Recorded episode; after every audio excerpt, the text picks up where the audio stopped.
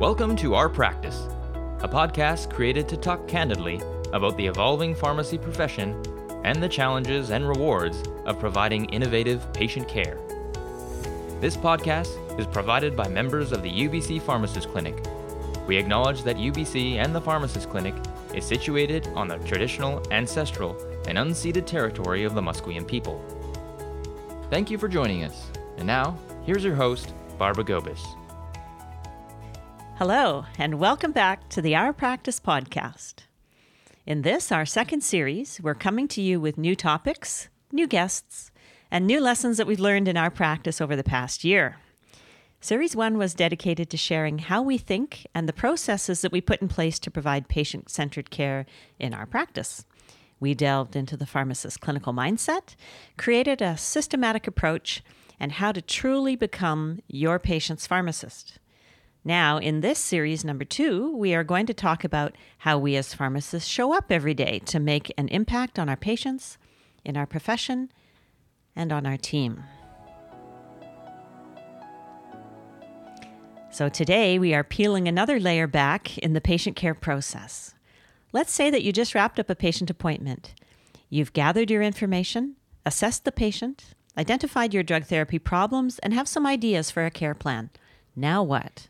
Your plan needs to be crafted into recommendations for the patient and their healthcare providers. Formulating recommendations typically comes second nature to pharmacists.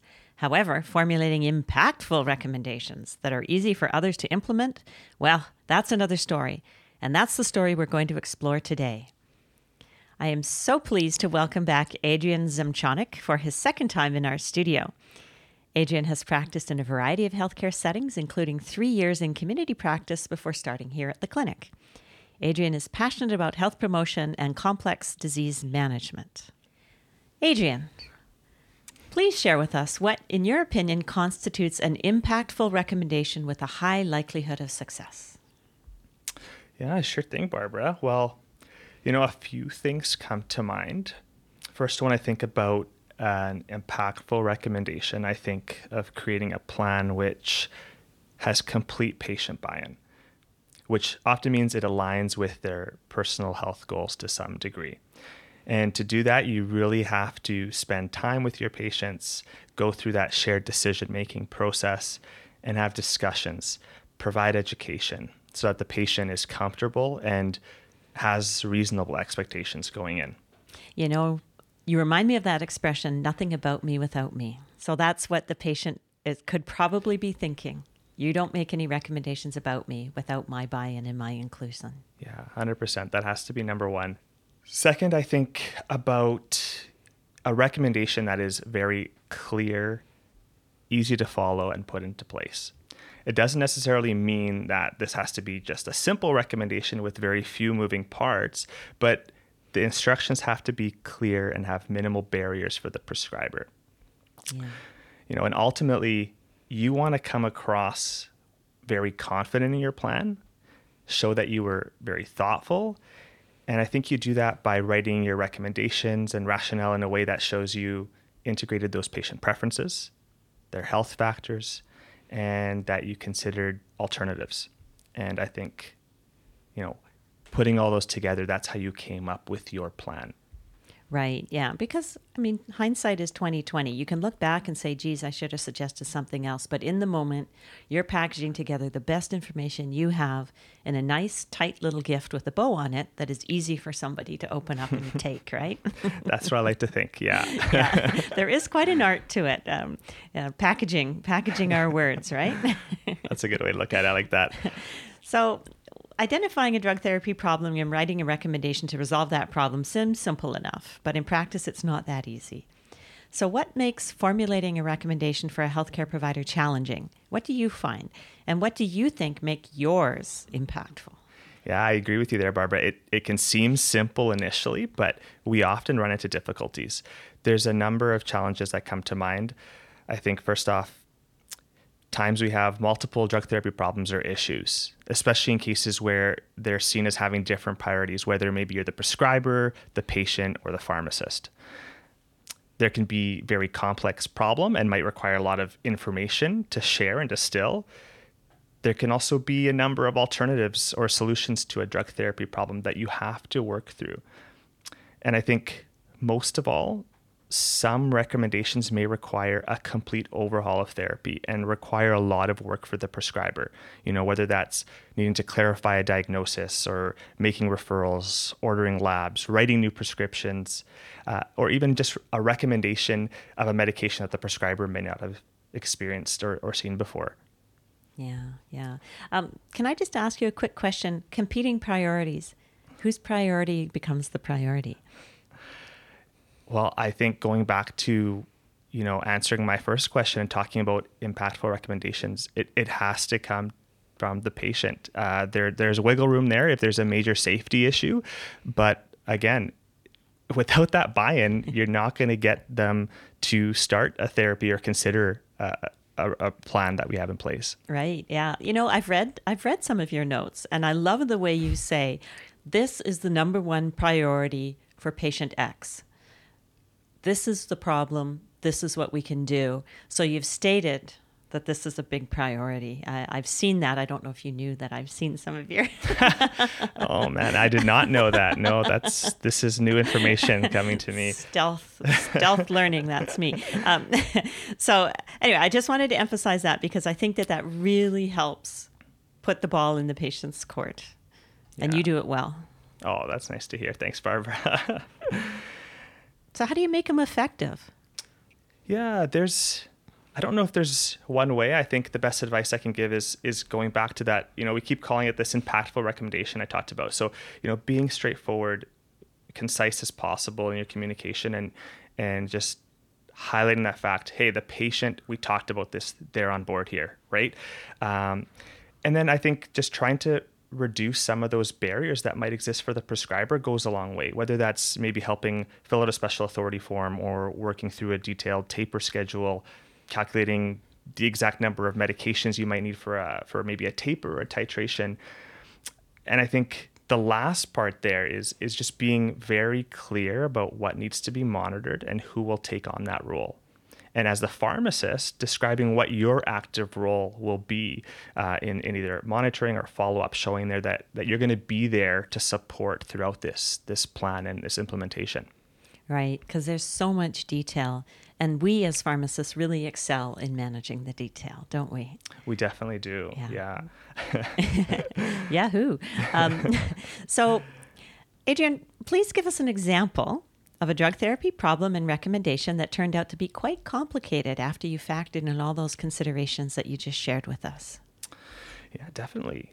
Uh, a recent example comes to mind. It, it, happens to be a Parkinson's patient, and now I, I know I discussed a Parkinson's patient previously on the show.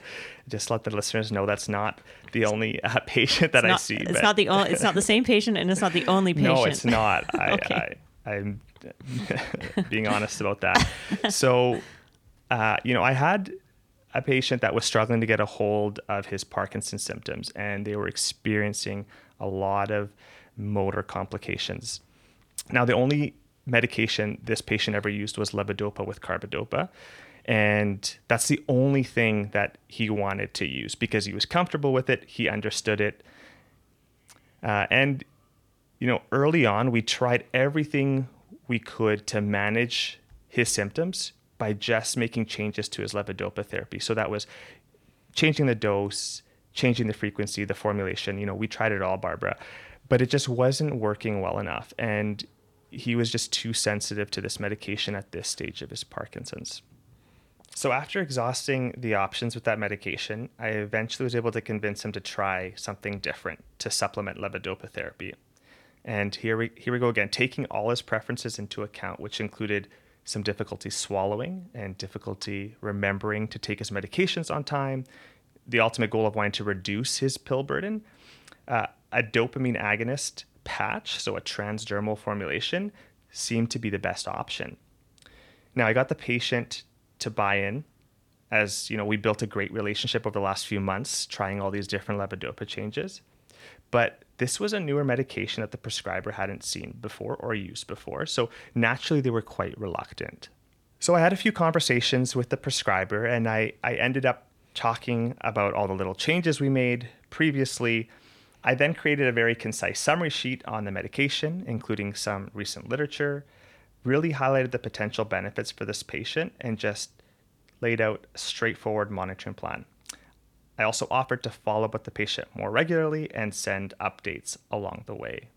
Yeah. So, I mean, really, you've you've laid out beautifully uh, exactly what a pharmacist brings to the table: the new ideas, the new the new information, the the time to sort through the problems and to and to problem solve. You that's a great example of not only being like a drug therapy detective, um, but also coming up with some innovative ideas and then explaining them in a way that's going to make it easy for everybody to be on board and and get some success for that patient uh, yeah, you, you never know. Hey, there's always more than what, what it seems like on the surface. Yeah. Yeah. Um, Adrian, can you share with us a general overview of the processes that you use at the clinic to communicate your recommendations to other healthcare providers? Yeah, I'd be happy to. The process for us starts during the patient interview.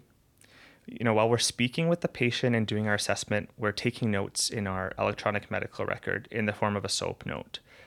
Now, as part of our SOAP note, we finalize our plan, lay out any recommendations. I should highlight the fact, Barbara, that we see our patients either at our clinic site at UBC, or at least we did pre-pandemic, and or virtually via telephone or video conference. And so we aren't working directly in doctors' offices or in primary care clinics with other providers on site. So, with that in mind, the majority of our recommendations are sent to the patient's healthcare provider as written consultation letters that are then e faxed. Okay. So it's very similar to a person working in a community pharmacy or where somewhere where they're not co-located. Exactly. So, you, so yeah. all that you've been talking about today really does apply to anybody if they're located together or not. Yeah, yeah, yeah. very similar process.